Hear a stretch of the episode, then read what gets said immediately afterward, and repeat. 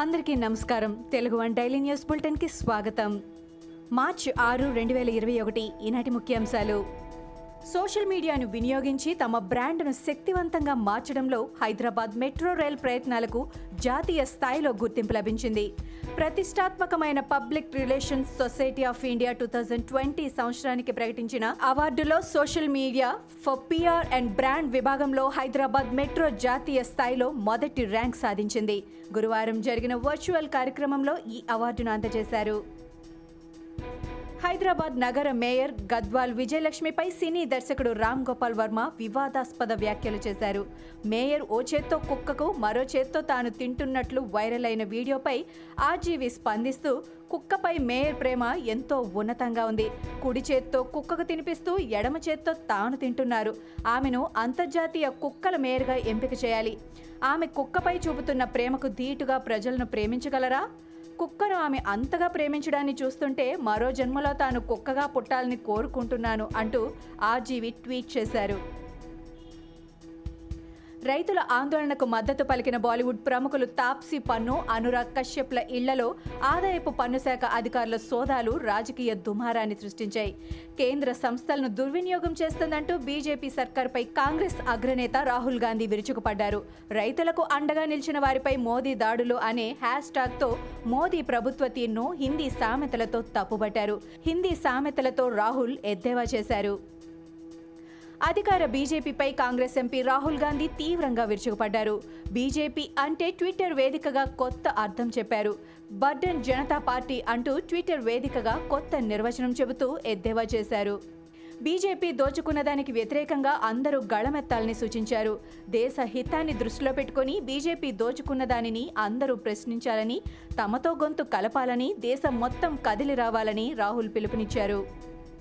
TDP అధినేత చంద్రబాబు విశాఖపట్నంలో ఎన్నికల ప్రచారం నిర్వహించారు.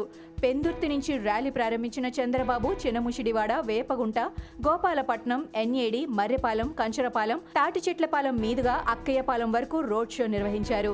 విశాఖ అభివృద్ధి కోసం టీడీపీని గెలిపించాలని ఓటర్లను కోరారు. రాత్రికి పార్టీ కార్యాలయంలోనే బస చేశారు చంద్రబాబు.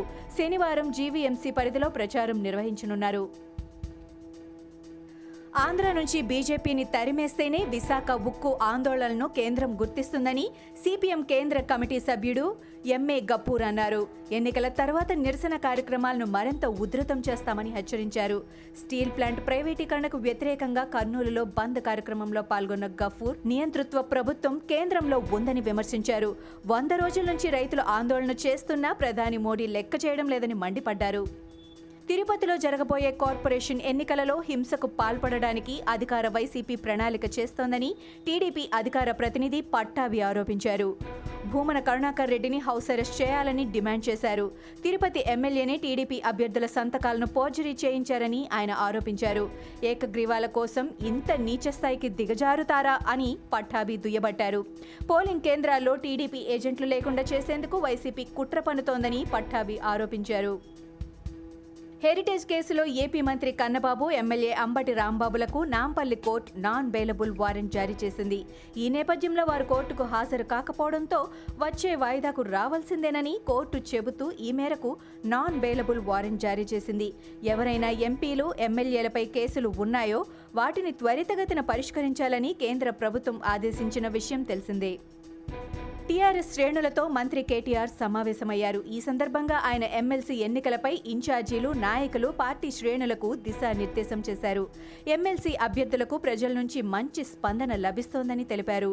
ఉద్యోగాల కల్పన విషయంలో బీజేపీ చేస్తున్న దుష్ప్రచారాన్ని బలంగా తిప్పికొట్టాలని కేటీఆర్ పిలుపునిచ్చారు.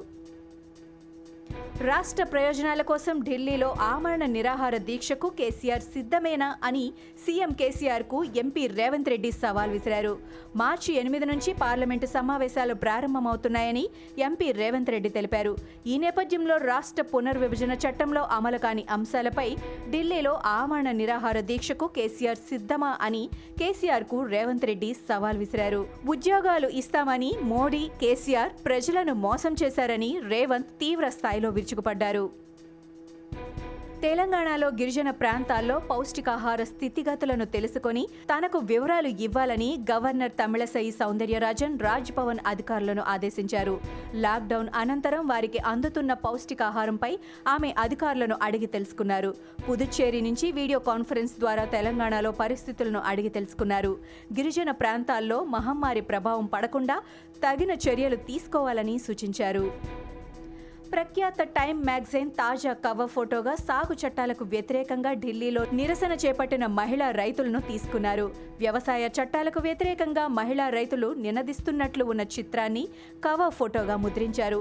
ఆ కవర్ ఫోటోపై ఇండియాలో జరుగుతున్న రైతు ఆందోళనలో ముందు వరుసలో ఉన్నవారు అని టైమ్ రాసుకొచ్చింది. నిరసన విరమించి ఇంటికి వెళ్లమని ప్రభుత్వం సూచించినప్పటికీ పోరాట స్ఫూర్తితో వారు కొనసాగిస్తున్న ఆందోళనను ప్రముఖంగా పేర్కొన్నారు. దేశంలో నానాటికి పెరుగుతున్న పెట్రోల్ ధరలపై కేంద్ర ఆర్థిక మంత్రి నిర్మలా సీతారామన్ స్పందించారు. పెట్రోల్ ధరలపై రాష్ట్రాలు కూడా ఆలోచించాలని, అవసరమైతే కేంద్రంతో చర్యలు చేయాలని ఆమె సూచించారు. పెట్రోల్పై కేంద్రంతో పాటు రాష్ట్రాలు కూడా పన్నులు వేస్తున్నాయని అన్న ఆమె కేంద్ర రాష్ట్రాల మధ్య చర్చలు మంచి ఫలితాలు ఇవ్వొచ్చని ఆదేశించారు. దేశ రాజధాని ఢిల్లీలో శుక్రవారం జరిగిన ఐడబ్ల్యూపీసీ ప్రెసర్లో ఆమె మాట్లాడుతూ ఈ వ్యాఖ్యలు చేశారు. ఇంగ్లాండ్తో నరేంద్ర మోడీ స్టేడియంలో జరుగుతున్న చివరి టెస్టు రెండో రోజు ఆట ముగిసే సమయానికి భారత్ ఏడు వికెట్ల నష్టానికి రెండు వందల తొంభై నాలుగు పరుగులు చేసింది. ఫలితంగా ఇంగ్లాండ్ కంటే ఎనభై తొమ్మిది పరుగుల ఆధిక్యంలో నిలిచింది.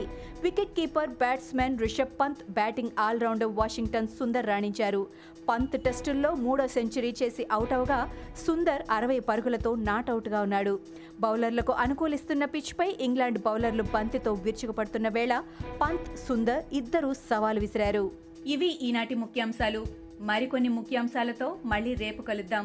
ఈ షోని క్రమం తప్పకుండా వినాలనుకుంటే మీరు ఈ షో వింటున్న ప్లాట్ఫామ్లో కానీ, లేదా Google podcast, Apple podcast, Gaana మరియు ఏ ఇతర పాడ్కాస్ట్ యాప్లోనైనా సెర్చ్ చేసి సబ్స్క్రైబ్ అవ్వండి.